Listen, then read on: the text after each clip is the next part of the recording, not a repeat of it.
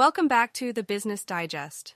As part of an enlightening podcast network, we're here to ignite your curiosity and inspire continuous learning.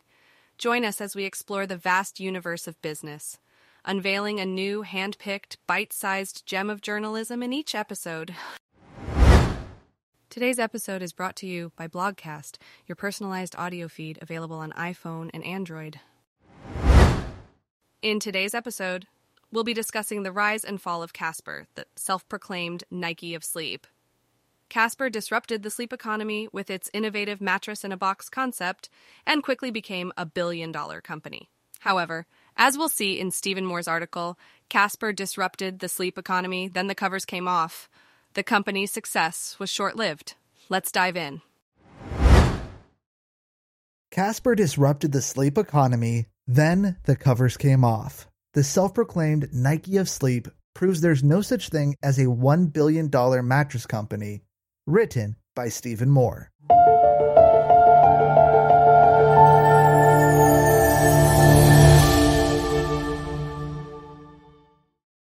Casper, the original DTC darling and self proclaimed Nike of sleep, is now proof that there's no such thing as a $1 billion mattress company. In a whirlwind two years, the mattress in a box company has gone from being the lead disruptor in the sleep economy with a value of $1.1 billion to a sale to a private equity firm for around $300 million. To put its downfall into context, the company has been sold for less than it raised in capital $350 million. In the deal, which is expected to be concluded in early 2022, the firm agreed to pay $6.90 per outstanding share, a nearly 90% premium on the current stock price of $3.55. In short, it could have been even more of a nightmare. Despite its lofty dreams to awaken the potential of a well rested world, giving WeWork's Elevate the World's Consciousness a run for its money, the company has failed to deliver. The writing was on the wall ever since it went public in 2019 with a lackluster IPO that valued the company at half of its peak valuation. For starters, it has never been profitable, losing $92 million in 2018 and over $70 million in 2019. It even warned in its S1 filing that it wouldn't be profitable anytime soon. And true to form, those losses have continued through 2020 and 2021, compounded by supply chain issues and slowing growth. At the same time, the company has spent a huge amount on marketing and customer acquisition. We've all heard a Casper advert on a podcast, which totaled $114 million in 2019, enough to keep anyone awake at night. Huh?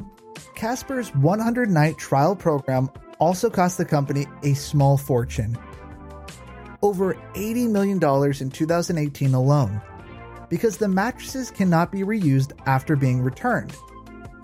In 2020, Casper closed its European operations, and in the same year, it stopped selling mattresses directly to UK customers, both in a failed effort to achieve profitability.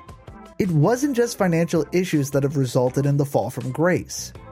The very product that Casper sold had an obvious problem mattresses last a long time.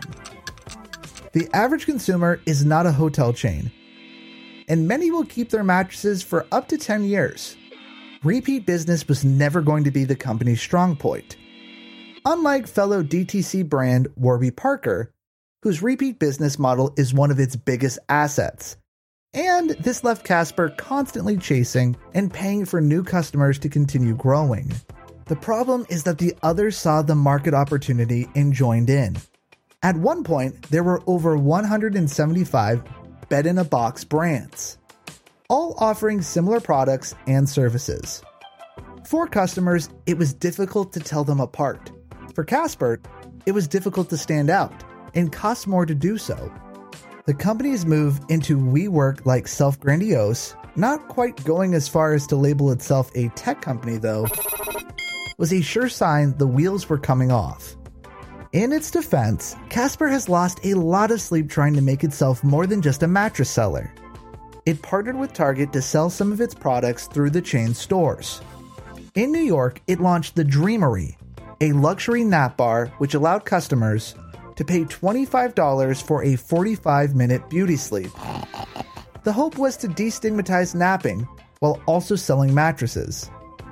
Unfortunately, it did neither. Despite its DTC roots, the company moved into physical retail to appeal to hybrid shoppers, opening over 60 locations in the US and had plans to open over 200 more before the pandemic paused the expansion and left the company holding money losing empty stores. Casper announced a string of products designed to promote the ideal ambience for sleep, including bedside clocks, sleep trackers, and more. The only one that came to life was the glow light, and it did little to move the needle. These strategies couldn't solve the fundamental problem convincing people to buy mattresses and making a profit at the same time. Casper's downfall is bad news for the other mattress sellers who can likely forget about going public now and should consider acquisition or partnerships. It also signals that the DTC market still has to prove it's more than just online brands selling a good story, and that these brands can establish themselves as credible, profitable businesses. Companies can only lose money if they continue to grow at breakneck speed. Several of the bigger DTC brands are beginning to hit their growth ceilings and face serious challenges ahead to survive. Throw on top of this supply chain problems, growing cost of materials, and market saturation, and many others will meet a similar fate to Casper. The Nike of Sleep was a bold mission statement. In reality, the company was more like the Allbirds of Sleep big hype, big valuation, but under the covers, little justification as to why. Blogcast. If you enjoyed this, you may also like our other podcasts The Psychology Digest, The Technology Digest, The Self Improvement Digest, and Daily Business News. Stay curious, stay inspired, and thanks for listening.